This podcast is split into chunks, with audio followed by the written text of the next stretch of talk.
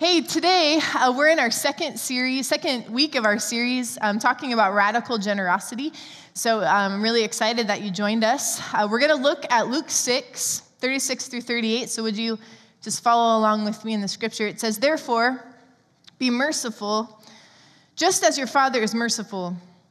Do not judge, and you will not be judged. Do not condemn, and you will not be condemned. Forgive, and you will be forgiven.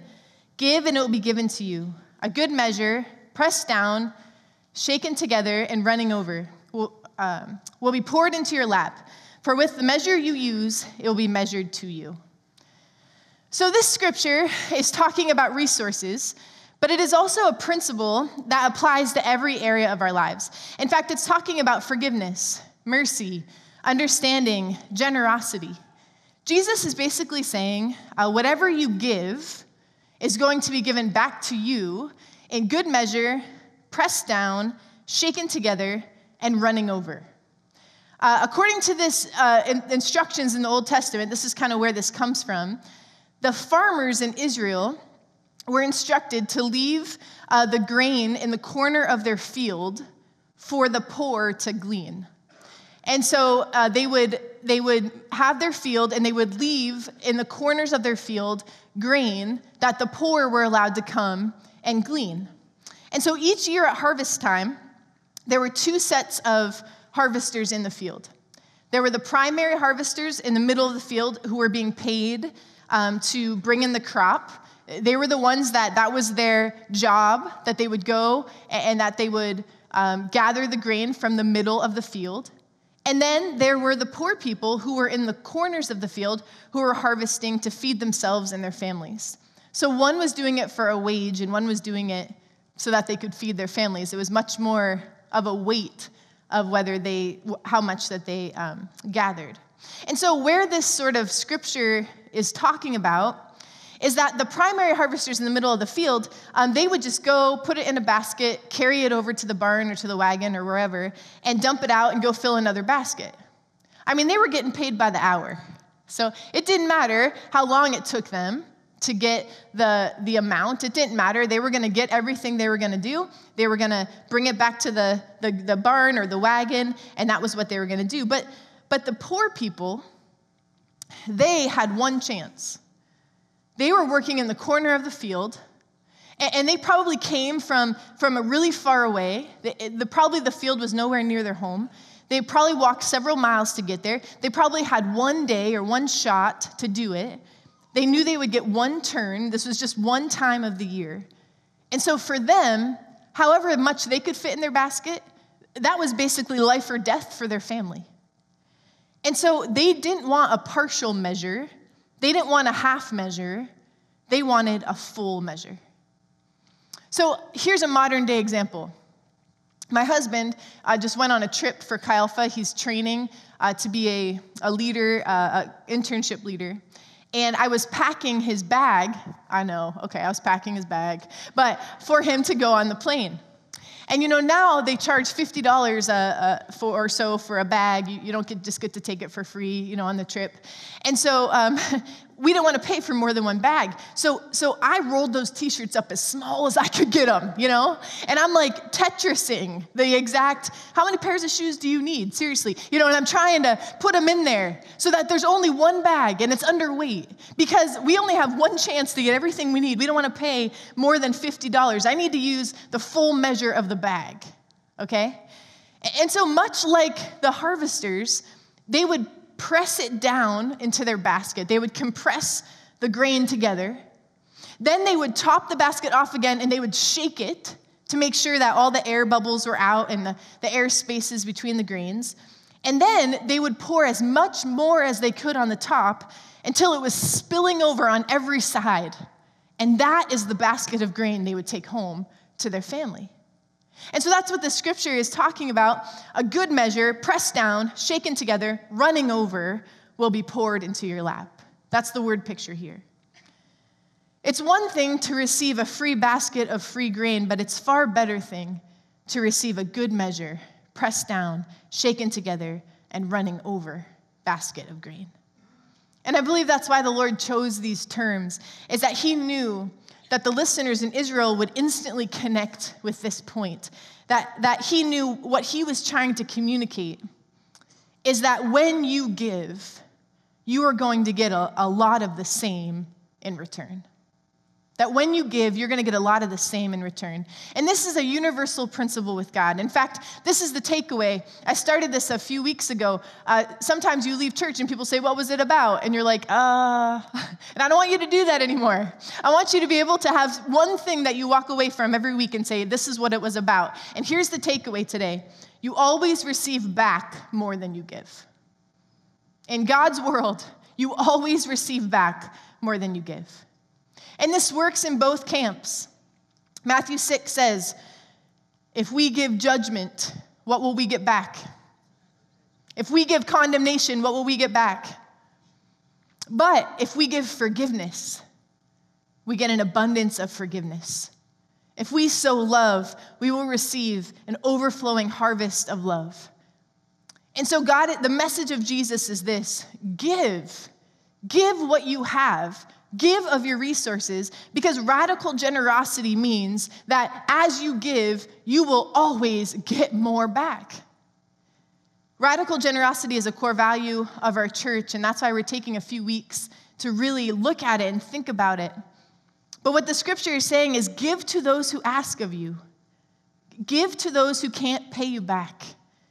Give love to those who don't deserve it. Give mercy to those who wrong you. Give the kind of treatment that, that you would hope to receive from others. Give, give, give, give. That's what the scripture says. And then he says, Oh, and by the way, when you do, your heavenly Father will make sure that you get much more in return, pressed down, shaken together, and running over.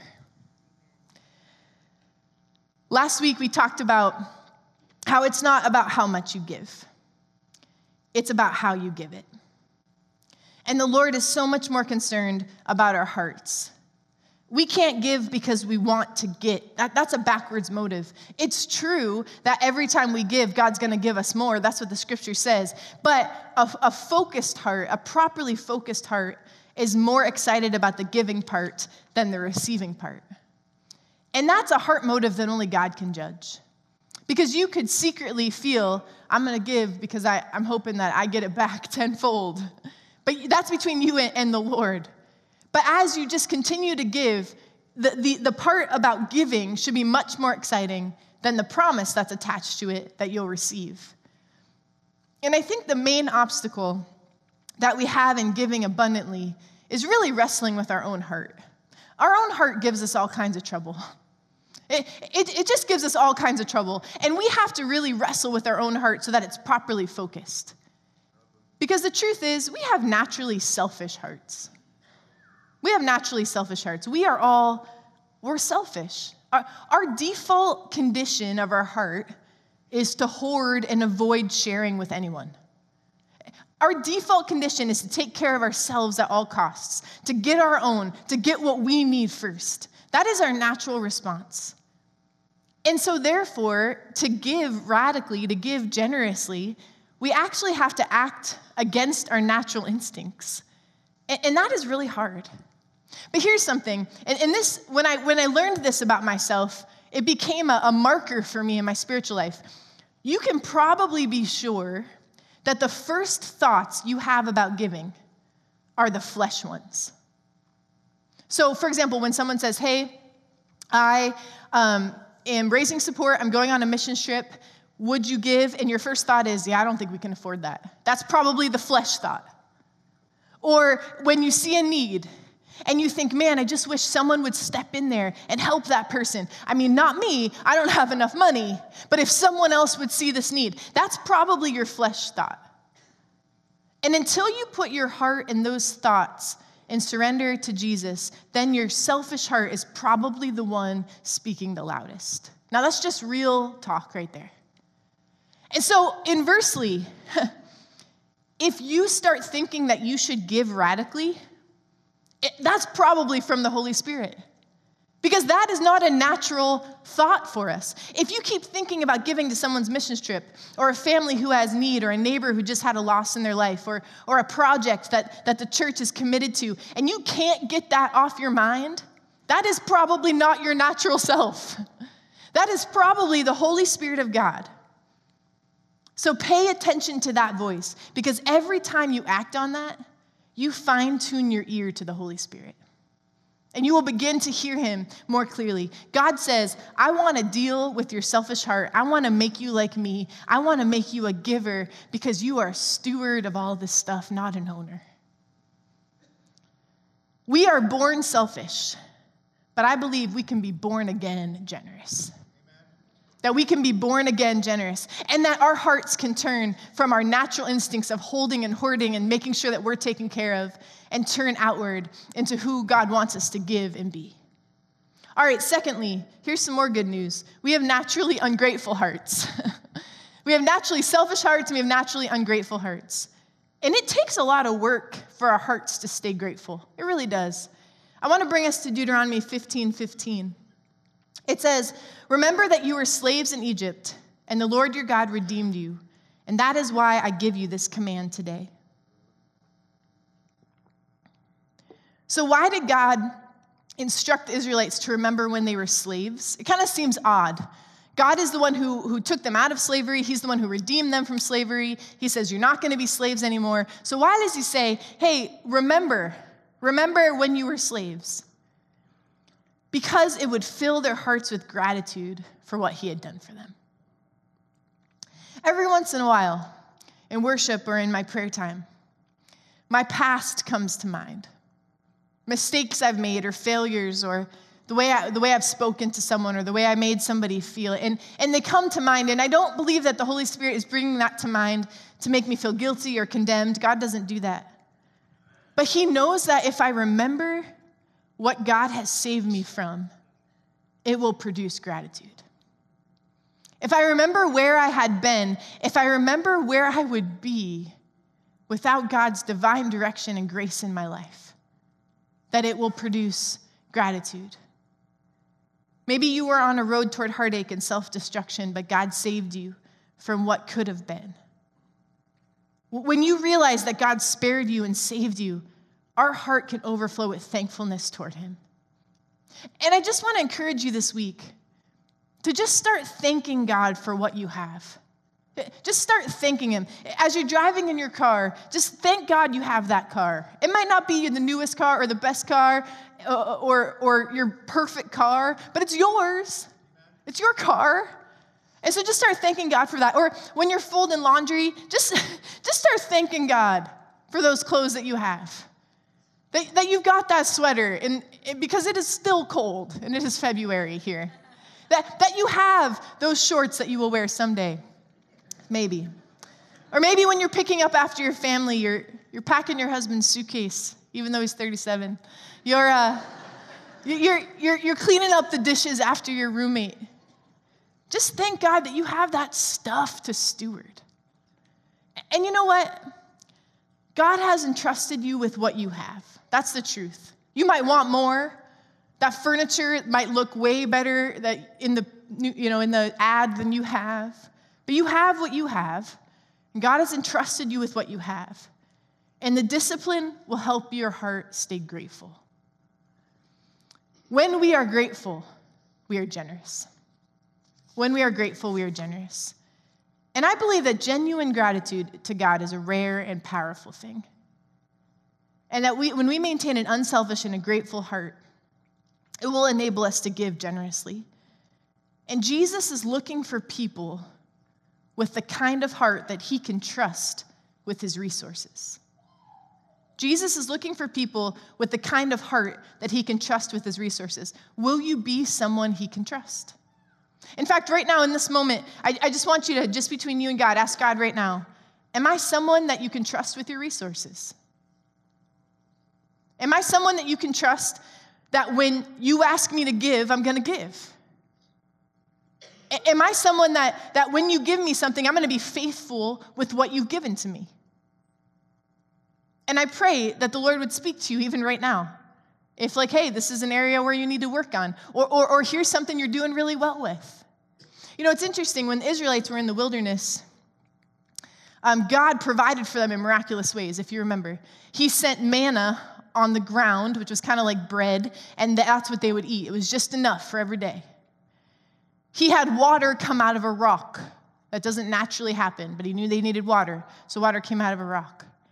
He had, he had this cloud that was the perfect HVAC system. Gordy Cray never had to fix this one. I'm telling you. It, it, it kept them cool in the day, and then a fire kept them warm at night.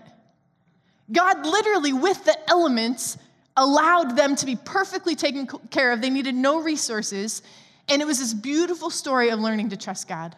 And you know what the people did?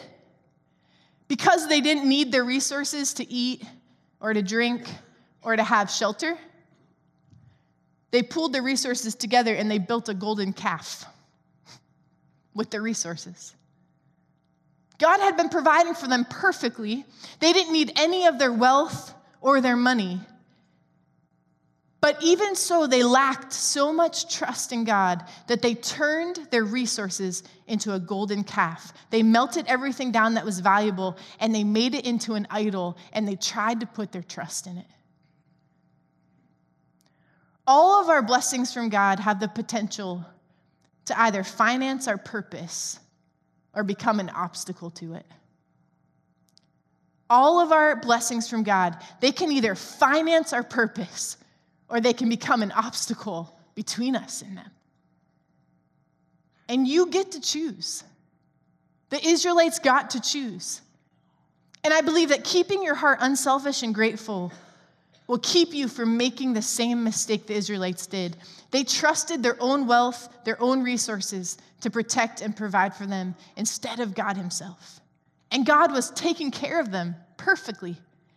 And yet they used their own resources to trust in something else. And before you kind of maybe laugh at how could they possibly do that, I think it's something we do all the time is that God is asking us to trust Him, to trust Him, to trust Him. And we just keep saying, Well, I don't know if I can give that much, God, because then what happens if I don't have enough? And there we are, just building with our own resources a golden cow to make sure that we're safe in, in, to live as comfortable as we want to. If that hurts, that's from the Holy Spirit, not me. All right, just want to clarify right now.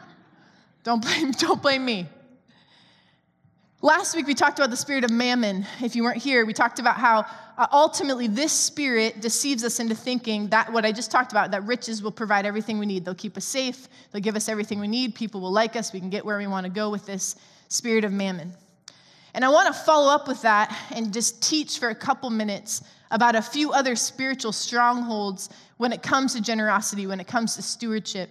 And I want to ask you this morning, as I teach about this for the next few minutes, to just self evaluate, okay? Just self evaluate. Just ask the Lord, do I do that? Is that in my life? Is that how I view generosity? All right, this is how the Word of God brings life change, is when you apply it to the things in your own life. So remember, strongholds are lies that we believe. And the way that we um, ultimately conquer strongholds, the way we have breakthrough, is we expose that lie to the truth. Okay, so that's what we're gonna do in the next couple minutes here. And so the first is the spirit of poverty. And the spirit of poverty causes us to be ashamed of the blessings from God. If you are a faithful, generous steward, you, you are going to be blessed. There's no avoiding it. Scripture says so. But if the stronghold of poverty affects you, you will try to hide those blessings for others, from others. You'll try to downplay them or avoid discussing them, which ironically may feel like a very humble thing to do, but it doesn't give the glory appropriately back to God. It's like not making God's name famous or not making God's name um, the center. So then, the, the equally dangerous but converse of the spirit of poverty is the spirit of pride. Pride will cause you to believe that you earned the blessing from God. That, that you worked really hard, that you studied really hard, that, that you made good business decisions, and you have your wealth that you have today because of how smart and good and well decisioned you are. That's a spirit of pride. Now, I think it's interesting that these spirits, they work from opposite ends of the spectrum, but they have this common root. Uh, they get us to focus on the stuff rather than on God. They, they, they get us to center the blessing on the blessing rather than the blesser. It, it allows us to say, okay, we have a lot or we have a little, but we're focused on the things and not who gave us the lot or who gave us the little. So let me just give you some examples of how maybe these voices play out in our minds. The spirit of poverty would say, wealth comes from the enemy. If you have a lot of stuff, you are not godly. That is not true. The spirit of pride says, wealth only comes from hard work. That is not true. The spirit of poverty says, you should be ashamed of what you have. That is not true. The spirit of pride says, you should be proud of what you have. Nope. Neither of those things. The spirit of pride tries to make people think we paid more for things than we did. The spirit of poverty wants people to think we paid less. They are both equally dangerous. They're both equally traps because they help us, they have us focus on the thing, not on God. Now, it's interesting we talked last week that God uses things to test our hearts, He uses things to reveal what's inside. And the truth is that God not only uses our stuff to test us, but He uses other people's stuff as well. and how we respond to someone else being blessed says a lot about our, the condition of our heart, says a lot about whether we have a spirit of pride or a spirit of poverty or the spirit of mammon. It says a lot about how we look at things. I think this is amazing Last week we talked about what number means test in the scripture. How many of you remember? Yes, 10. Awesome. Okay. So there are 10 commandments. So there are 10 tests of our obedience. The 10th of the 10 commandments is you shall not covet your neighbor's things. The 10th commandment of, of 10 and the Greek word translated covet in the Bible is epithumio. It looks like that, which means to set the heart upon. It's actually very similar to the Greek word for lust, which is epithumia. Okay, so that lust, that kind of, kind of set your heart upon. So it's this idea that the ultimate test of where we are, where our hearts are, with generosity and, and, and giving, is how we respond to other people getting good stuff. The 10th commandment of 10, the double test, is if we covet other people. If we say they didn't work very hard and they got that, how do they have that? Or how can they afford to go there? That doesn't seem right. The spirit of pride and the spirit of poverty are both derailed by unselfishness and gratitude. And so our selfish hearts and our ungrateful hearts are what keep us locked up in the spirit of pride and the spirit of poverty. But the way to break free from that is to be grateful and unselfish. It's the opposite. So if you want to just completely wreck the spirit of poverty or the spirit of pride in your life, then start living selfless and grateful. Start giving. Start being radically generous. Now, pride and poverty do have one thing in common they both always get us to compare ourselves with others. And, and, when the enemy can get us to do that, we become ungrateful and we become selfish. And it always pushes us to, to lust or covet in some capacity. So, so, how do you pass the test of the Ten Commandment? You stay thankful, you stay generous. You hold things with an open hand. You're thankful for what other people have, even if you don't have those things. God rewards good stewardship. And it's interesting because not only will He reward us in this age to come, but, but now as well. He, he rewards us later when we get to heaven, and He also rewards us now while we're stewarding what we have on earth. And I want to um, just look at two examples in the scripture to kind of finish us up today. Um, in Luke 19, we find the parable of the 10 minas. And in this parable, a man gave one mina to each of his servants and told them to get to work with it. He was testing their stewardship, their faithfulness, their ability. I believe he was testing their gratefulness, their, their unselfishness. And as Jesus tells it, when the master returns for an accounting, he um, awards the student, the steward, excuse me, who had done well. Let's look at uh, Luke 19, 17. He says, Well done, my good servant, his master replied. Because you have been trustworthy in a very small matter, take charge of 10 cities. He rewards him. He says, You did well with a little bit, now I'm going to give you a lot. And then the man addresses the servant who put away the mina and didn't do anything with it. And the parable reads in uh, verse 24 He said to those standing by, Take his mina away from him, give it to the one who has 10 minas. Sir, they said, he already has 10.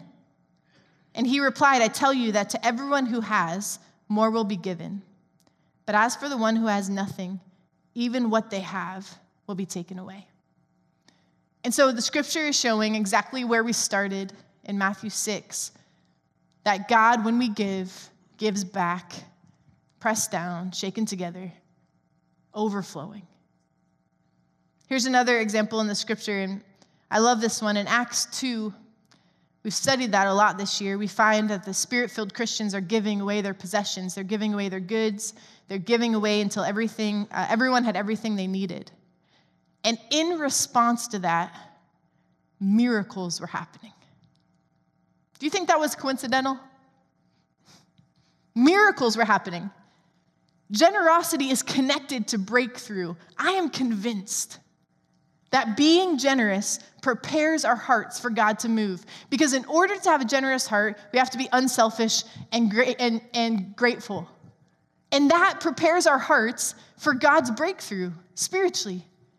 I think sometimes we put giving in this category over here, like this checkbox. Okay, we do it, but like the miracles and, and, and, the other things that we need in our life and the healing and the relationship restoration, all of that is over here. That's in another checkbox. And God is saying, no, no, it's all connected together because it's all about your heart. And the way that we can discipline our heart and the way that our hearts can be ready for breakthrough is that they're, they're unselfish and, and grateful. And when we make that happen in our lives, it's because we're being generous. Do you see the connection? How, how it all circles back together. It's interesting, Jesus spent 30% of his time teaching on money and how our hearts should interact with it. And I believe that it must just be that important. It must just be that important that we make sure we're positioning our resources in the right view of our life because they get in the way of even the breakthrough.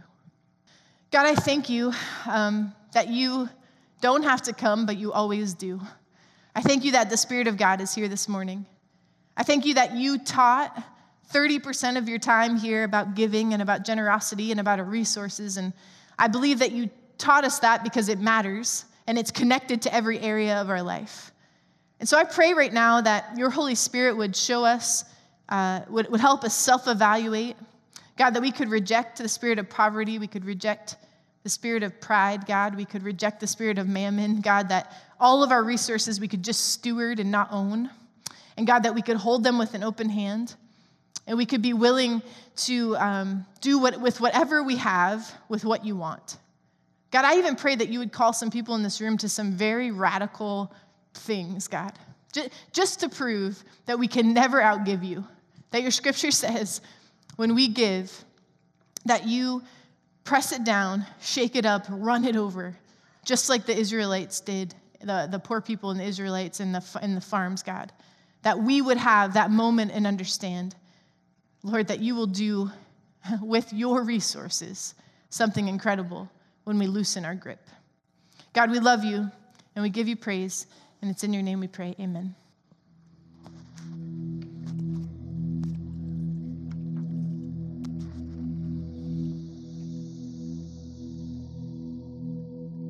Stewardship. A steward is defined as a manager, a treasurer, or one who takes care of the master's business until he returns. When we make the commitment to follow Christ, we become stewards in his kingdom, managers of the resources that God grants to us. Psalms 24:1 says, "The earth is the Lord's, and the faithfulness thereof, the world and they that dwell therein." When we understand that everything belongs to God and that we are appointed to manage His resources, ownership ends and stewardship begins. So, what are we actually stewards of? God grants everyone different amounts of resources to use, but we all have the ability to use what we have to enhance the kingdom. There are things like our time, talents, our bodies, the gospel, opportunities, our finances, and much more. Imagine that you stored your resources in a bucket. At any time, you can add to and take away for various things. When you get paid or have a day off, you put those resources in your bucket. Perhaps you have to pay some bills or you want to buy someone lunch. Some will have to be taken out. Either way, there is a supply and demand. When we accept Jesus Christ into our lives, though, a new source comes into play. We no longer own the bucket, we no longer own the resources. We do, however, have access to them and decide how to use them. We are now stewards. Imagine all the amazing things we can do now. Think of all the people we could bless and all the ministries that could flourish. God's love could infiltrate every facet of our lives. Unfortunately, things don't always play out that way. We have a natural tendency to revert back to an ownership viewpoint over these resources that we're blessed with. The common misconception is I earn this, I deserve this, this is mine. This mindset puts a lid on our bucket. We shut God out. This is the basis of poor stewardship. Now, that's not to say that you can't still do great things with what you have, but you have removed God from the system and now have some resources being wasted. We aren't able to fully utilize all of God's blessings. We cannot serve two masters. On the contrary, however, when we remove the lid and submit fully to serving the Lord in every aspect of our lives, the dynamic of stewardship changes drastically. Our God is not a thief. These offerings, tithes, and sacrifices that we give to Him are going to be blessed and used in amazing ways to transform lives for the kingdom. He uses ordinary people to become extraordinary in a broken world that needs a foundation of love. By offering ourselves completely to His will, we allow the Holy Spirit to work transparently through us in a powerful way. Lives will be changed, miracles will happen, and ultimately, broken people can learn that they are sons and daughters of a loving God. We will become great stewards. Our buckets will always be changing. In some cases, they will be empty. In others, that will overflow. In all cases, God will use us to do incredible things. Stewardship is a choice. Let's choose God.